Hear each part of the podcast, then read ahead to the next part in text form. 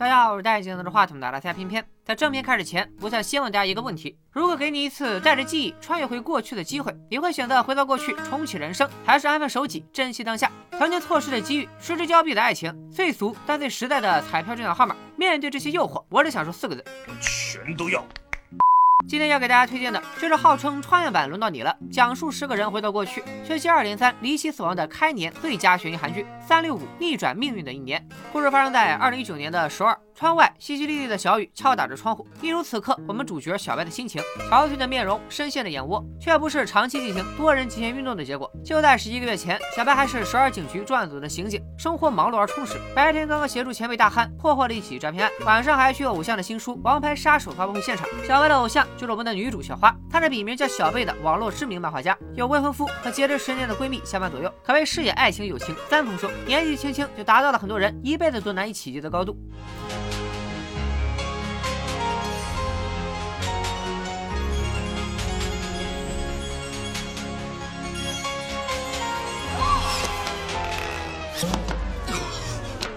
小白一路连滚带爬，还是没赶上千乐会的末班车，固然有些遗憾，但接下来即将发生的事会改变他和很多人的一生。小白在回家的必经之路上遭遇了一位不速之客。小白记忆力惊人，一眼就认出了眼前的男子是七年前被他逮捕的罪犯倒霉蛋。以小白的身手，三秒之内就能把倒霉蛋放倒。可没想到，倒霉蛋居然从怀里掏出一把警用手枪。小白蒙圈了，一个刚出狱的罪犯哪儿弄到的警用手枪呢？倒霉蛋没有正面回答。长达七年的刑期足以孕育出巨大的仇恨，再加上倒霉蛋刚出狱就被检查出患上脑瘤，这成了压垮他的最后一根稻草。于是倒霉蛋立刻展开打击报复。当年起诉他的检察官，还要给他判刑的法官，都先后遭到毒手。终于轮到了抓捕他的小白。但奇怪的是，倒霉蛋并没有直接杀小白，而是打穿了小白的左腿，因为有人告诉他，直接杀了小白就太简单了，他要让小白一辈子都活在悔恨之中。倒霉蛋让小白赶紧回家，他准备了一份大礼。小白不顾血流如注的腿，一瘸一拐的回到家，映入眼帘的却是前辈大汉冰冷的尸体。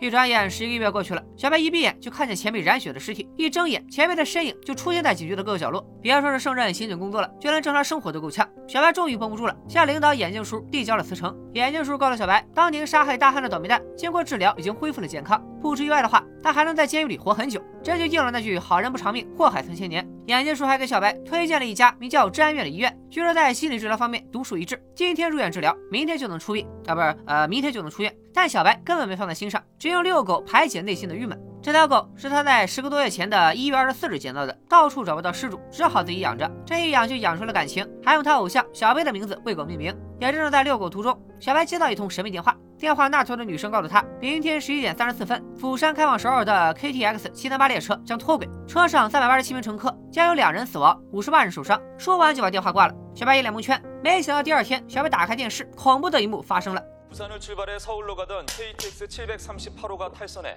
부상자들이 인근 대전병원으로 이송되고 있습니다. 预知事故的神秘人恰好在此时打来电话。小白多年的刑警工作让他下意识把对方当做了制造事故的罪犯话刚出口他就后悔了因为就算是罪犯也不可能未卜先知知道准确的伤亡人数。神秘人能够预测事故的发生，全是因为他拥有一项特殊能力。到了指定日期，他就会回到过去。紧接着，他又向小白抛出橄榄枝，邀请小白和他一起回到过去。好奇心的驱使下，小白如约来到治安员精神病院。没错，正是领导眼镜叔给他推荐的医院。神秘人的话如果是真的，那就最好，小白可以回到过去逆转命运；要是假的，那就更好了。小白可是一线刑警，直接把这个诈骗组织一锅端。巧合的是，小白在医院门口偶遇了小花。不过由于小白当时没赶上签售会，所以压根就没想到面前的人就是自己的爱豆。而小花和签售会时判若两人，非但形容憔悴，还坐着轮椅。原来去年一月二十四日，他在遛狗途中遭遇车祸。从此失去了行动能力，因为她的残疾，未婚夫家里迟迟不肯让他俩成婚，而未婚夫反而和闺蜜越走越近。他觉得自己成了所有人的累赘，直到他和小白一样，接到了那通可以改变命运的电话。而前来赴约的远不止他们两人，接下来登场的角色非常多，记不住名字也没关系，反正我也记不住。大家放心，我会根据后续剧情发展，慢慢带入相关的人物介绍。除了落魄刑警小白和残疾漫画家小花之外，他们中有屡次落榜的复读生，理财理到破产的经理人，庸庸碌碌大半辈子的保安，高强度加班的快递员。孤僻的电竞高手，看似温柔安静的少妇阿莲，用鼻孔看人的无业游民虎子，即将临盆的孕妇，经营咖啡馆的咖啡叔，他们来自各行各业，年龄也不尽相同，却有着同一个愿望，那就是回到过去，重新再来。你看我还有机会吗？能够实现他们愿望的只有一个人，也就是给小白打电话的神秘人——精神病院的主治医生李莫愁。人生不顺莫发愁，时间没准能倒流。李莫愁把回到过去称为重置，原理简单却非常荒谬。李莫愁在某天练功的时候，偶然发现了一道时空裂缝，他能通过裂缝把现在的记忆送回到过去的身体里，四舍五入就是魂穿。更厉害的是，他不光能自己穿，还能带人一起穿。而在场的十一位候选人都是通过大数据随机抓取的，所以才会出现年龄、职业各不相同的情况。我寻思着，这不就是十几年前三流网文的套路吗？随便找个传销组织的学员，都比他变得靠谱。可能李莫愁自己也觉得这套说辞太过扯淡，好在他早有两手准备。三十四입니다 첫 번째 행운의 숫자 34번. 두 번째 행운의 숫자도 알아보겠습니다. 다음은3 3번이 나왔네요.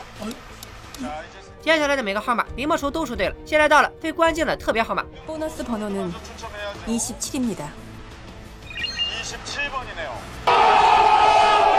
这一首现场中奖，技惊四座，暂时打消了在场众人的疑虑。经过一周的考虑，也就是二零二零年一月十一日上午十一点，除了孕妇因为无法带着孩子一起重置而临时退出外，剩余十人全都参与了本次重置。那么问题来了，他们这群大活人要怎么带着记忆回到过去呢？是围成一圈进行某种神秘仪式，还是被李莫愁集体催眠？总不能钻出个蓝胖子，把大家一股脑塞进抽屉里，做时光机穿越吧？没想到重置的方式比想象中更加简单粗暴。一辆无人驾驶的加长汽车带着众人一路开到郊区，连人带车冲下悬崖。然后就是四个字：小白醒了，发现自己正在某个厂区被罪犯暴打，挨了一顿老拳。小白居然乐了，因为他清楚记得这一幕正发生在二零一九年的一月十一日。小白居然真的回到了一年前，在霍元的帮助下，小白三拳两脚打发了罪犯，赶紧回到警局，果然看到了活生生的大汉前辈。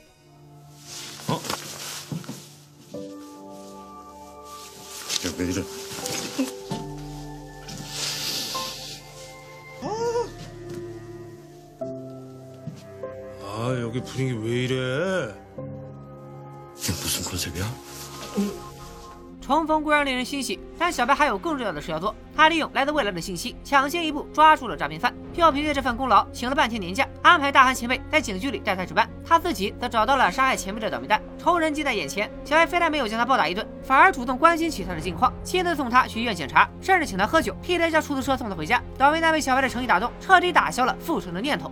太怪，江山易改，本性难移，更何况是足足七年日积月累的恨意。拐为代看小白没跟来，立刻让司机调转车头，把他送到了法官家门口。打烂了法官，骑了后视镜，引法官出门，随后提刀便刺。没想到意外发生了。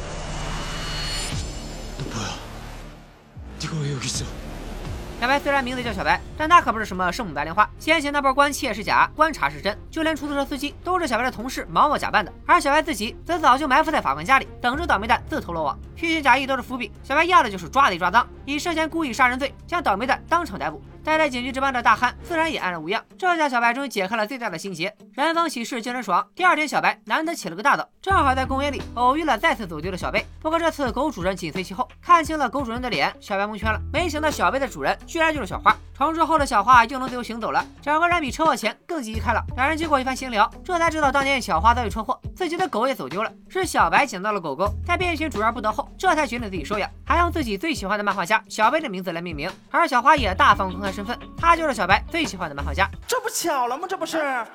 为了防止小贝再次走丢，小白和小花还去给他办了狗牌。没想到这一耽搁，错过了给小贝打疫苗的时间。小花只好带着小贝提前回了家。此时小花还不知道家里有一份大礼正在等着他。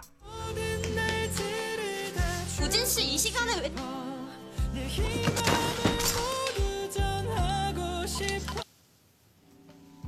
场面一度非常尴尬，以往种种如同过电一样，在小花脑子里一闪而过。大雨里同出一把伞，签售会的眉来眼去，未婚夫的突然冷漠，原来他们俩早有奸情。小花当然赶走了这对奸夫淫妇，但她也陷入了更深的迷茫。重置让她重新获得了行动的能力，却也因此失去了最好的闺蜜和最爱的人。早知如此，还不如不重置，一辈子都被蒙在鼓里。可时间不允许小花继续沉沦，因为第二天她还有个非常重要的约会。为了确认他们重置成功，众人约好重置一周后，也就是二零一九年的一月十八日，在精神病院集合。这一周以来，重置者们或者化身苦海明灯，在股市里呼风唤雨，或者靠彩票赚得盆满钵满。总之，都等到了自己想要的东西。然而重置后的人生真的如他们想象的完美吗？就算天上真的掉馅饼了，他们能吃得下吗？果然很快就有人发现，现场的重置者只有九人，快递老哥缺席了。狸猫宠物及时出现，也带来了一个惊人的消息：快递老哥已经死了。按照李莫愁的说法，在重置完成的瞬间，重置者们都会陷入短暂昏迷，而快递老哥当时正好在开车，结果可想而知。为了安抚众人的情绪，李莫愁说，要是有人因为重置遇到了麻烦，可以随时来找他寻求帮助。快递老哥的死看似是一场意外，可事情真的这么简单吗？亲身经历过多次重置，李莫愁显然早就知道重置的副作用，为什么之前却只字未提？一向我行我素的虎子先行离开，剩下诸人转战咖啡叔开的咖啡厅，从长计议。而小花则主动找上了李莫愁，无意中撞破了闺蜜和未婚夫的奸情，让小花备受煎熬。李莫愁安慰道：“带着记忆回到过去，就必然会走上不同的人生。”他劝小花把注意力集中在重置后的人生，去思考如何使用重新获得的时间。一本心灵鸡汤把原本想要取消重置的小花给打发了。而此刻在咖啡馆里，重置者们正畅谈着未来的打算。这时，第一个不合群的人出现了，那就是电竞高手李哥。李哥直言不讳地指出，快递老哥的死并非意外。重置并不是逆转人生的机遇，而是一场死亡游戏。李哥的话引起了小白的注意，他守在门口堵住李哥，亮明警察身份，强行解开李哥的手机，发现里头都是重置者们的照片。李哥表示，他从不打无准备之仗，放在游戏里，这些照片都是装备。他坚信重置的背后另有一套隐藏规则，快递老哥只是个警告。虽然目前还没有充足证据，但是大胆推测，下一个受害者就是小花。这种中二少年的中二言论，小白也没太往心里去。很快又是六天过去了，时间来到了一月二十四日。原本小花就是在这天晚上遭遇车祸，这回她打算宅在家里撑过这一天。没想到人算不如天算，小贝趁她开门取东西的空档，从门缝里溜了出去，又又又走丢了。小花赶紧出门找狗，还叫来小白帮忙，毕竟小贝和小白的关系亲密。找狗途中，小花经过当年出车祸的公园，险些再次遭遇车祸，这可把她吓得够呛，深感命运难以逆转。而小白则用自己的亲身经历鼓励小花，只要提前做好预防，就能阻止悲剧重演。似乎是为了印证小白的话，小花紧接着就接到了电话，小贝找到了，找到小贝的不是别人，正是重置者里的少妇阿莲。这不巧了吗？这不是。可他们还没聊上两句，阿莲就被未婚夫分头哥接走了。小花看着分头哥的背影和他的白色轿车，总觉得有些似曾相识。带着小贝回到家里，小花紧绷的神经终于放松下来，索性倒在沙发上陷入昏睡。直到夜幕降临，还被闺蜜的电话吵醒。原来小花虽然辞退了闺蜜，但她念在多年感情，还是给工作室推荐了闺蜜的作品，这让闺蜜内心愧疚不已，正要登门当面道歉。小花则赌气说，想让闺蜜从事业上消失。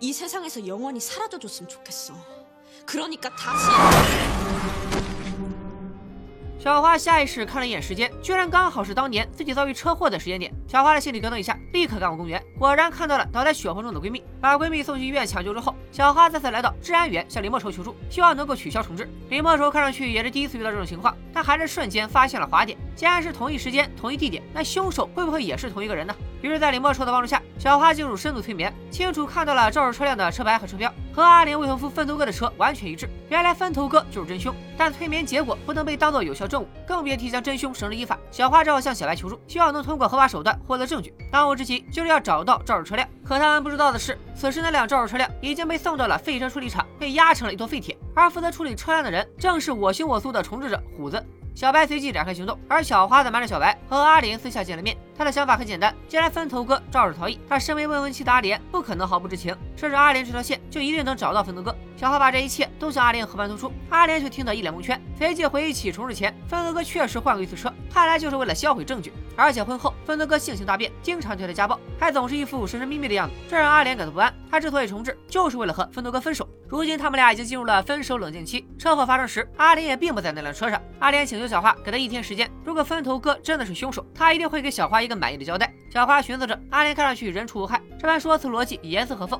再加上她今天白天还帮自己找狗，就答应了阿莲的请求。没想到刚回到医院，就收到了闺蜜的死讯。上次她在车祸里失去双腿，这回闺蜜竟成了她的替死鬼。小白闻讯赶到医院安慰小花，她也曾经经历过好友离世，他们不应该用别人的罪过惩罚自己，真正应该受到惩罚的是那些罪犯。这回有了小白的帮助，必定不会让肇事者逃出法网。小白越权去交巡组调取监控，果然在案发地点附近的监控里找到了分头哥的车。可这时反转再次出现，口口声声说不在现场的阿莲，居然就坐在汽车副驾。原来他那一套说辞全是假的。本以为阿莲只是共犯，没想到又出现了反转。熟悉的画面触发了小花的深层记忆，也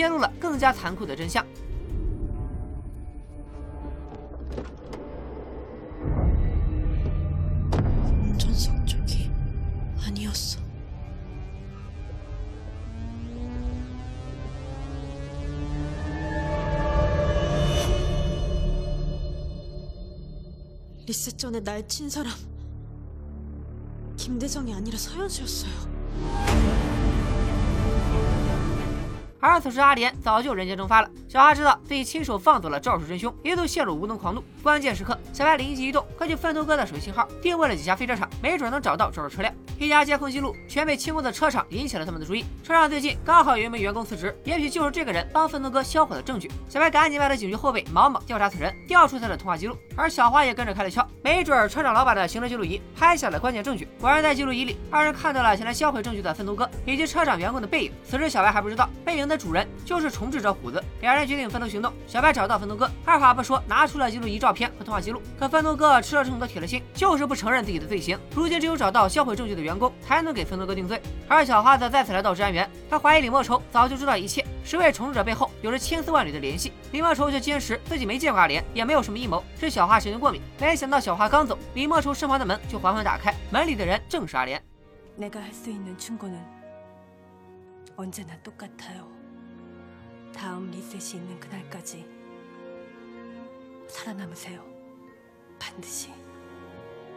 下次重置是啥意思？难道这群重置者中有人不止重置过一次？又是什么在威胁着阿莲的生命？镜头一转，小花去参加了闺蜜的葬礼，没想到在门口偶遇了咖啡叔。咖啡叔的话让小花毛骨悚然，原来就在闺蜜葬礼的隔壁，正在举行另一场葬礼，逝者居然是重置者保安大叔。小白通过警方内部资料查到，保安大叔是在退休当晚因心脏麻痹意外死亡。快递老哥、保安大叔，十个人里连续死了俩，致死率都达到百分之二十了。葬礼现场气氛十分压抑，电竞高手李哥却神色淡然，因为他早就猜到了保安大叔会死于非命。他认为重置就是一场死亡游戏，凡是死亡游戏总会有一个死亡条件。他认为这个死亡条件要么是离开座位，要么是走出大门。所以第二个死者就是最先起身的保安大叔和最先离场的小花之间。结果保安大叔死了，这就证明每次聚会最先起身的人就会死。看到这里我都要给他打个问号，这不就是主观臆造联系吗？果然小花听不下去了，立马起身离开，聚会也不欢而散。如今分头哥修起了闭口禅，销毁证据的员工不知所踪，阿莲也人间蒸发，眼看着肇事案又要成为悬案。小花突然接到了一通神秘电话，约她在公园见面。来者不是别人，居然就是阿莲。阿莲向小花解释道：“当年她并不知道车祸受害者就是小花。重置后，她先和分头哥分手，又在事故当晚去 KTV 喝得烂醉。没想到她的朋友给分头哥打了电话，分头哥将昏睡中的阿莲放上副驾，噩梦再次重演。可就算阿莲口头认罪，小花也没有足够证据给她定罪。阿莲劝小花不要相信李莫愁，她说重置者都是她用电话随机挑选的，而阿莲根本没接到过她的电话。李莫愁故意把这群人聚在一起，整件事背后另有阴谋。第二天，小花把重置者们叫来咖啡馆，将车祸的真相告诉大家。小白突然闯了进来， 신가연 씨, 맞습니까? 맞아요. 어제 만났어요. 만나서 허연수 씨가 사망했습니다. 사망이라니요? 죽었다고요? 서현수 씨 사망 사건 관련해서 조사할 게 있습니다. 석까지 동행해 주시죠. 看到这里，小伙伴们可能已经蒙圈了。说好的逆转命运，本以为是穿越回过去为所欲为的爽片，怎么画风一变成了杀人游戏？而且这才过去短短四集，十名重置者已经死了三个，这部韩剧的节奏绝对超乎想象。常看韩剧的人应该都知道，韩剧不烂尾就很不容易了。而这部《三零五逆转命运的一年》，从开播到收官，豆瓣评分不降反升，最终定格在了九点一的高分，称得上是二零二零年第一匹黑马。它改编自日本作家干胡桃所著的科幻推理小说《重复》，大家就算没听过干胡桃老师的大名，也应该看过他的另一部作品《爱的城是》。最后五分钟的三百六十度大反转，把两星的恶俗狗血爱情片硬生生拉成了五星的阴谋悬疑片。然而这只是干老师的常规操作，他也因此被推理爱好者们誉为脑洞跟黑洞一样，根本堵不住。为了刻画角色命运，营造穿越时空也无能为力的宿命感，编剧可以减少了一般韩剧中占据较大篇幅的情感纠葛和笑料包袱，反而将反转情节的运用推到极致。没有了曲线上升的韩式煽情，这部翻拍自日本小说的韩剧居然拍出了英美剧的质感。重制者们全员正常在线，每个人背后都有秘密，偏偏还个个都是戏精，看似其乐融融，背地里暗潮汹涌。从李莫愁和阿莲的对话里，我们知道阿莲已经经历了不止一次重置，但剩下的重置者们，他们又经历过几次重置？前几次重置期间，他们又经历了什么？李莫愁将这些互有纠葛的人聚集在一起，他的真实目的又是什么？重生者们一次死于非命，让人看不见的命运之手背后又是由谁在操纵？前四集只是揭开了重置谜团的冰山一角，还有更多惊人的展开在等着我们。反正我在看完全剧的那一刻，都忍不住要给编剧鼓掌。对这部剧感兴趣的小伙伴，推荐大家去看看原片，三分钟一伏笔，五分钟一反转，一步一个坎儿，绝对烧脑刺激。打的补片或者补完还没看明白的，也欢迎大家订阅片片的最新专栏三六五逆转命运的一年，一次性看完片片的全集独家解析。订阅的方式很简单，关注片片的微信公众号“小明说大片”，回复三六五三个数字就可以了。今天就说到这里，咱们下期再见，拜了个拜。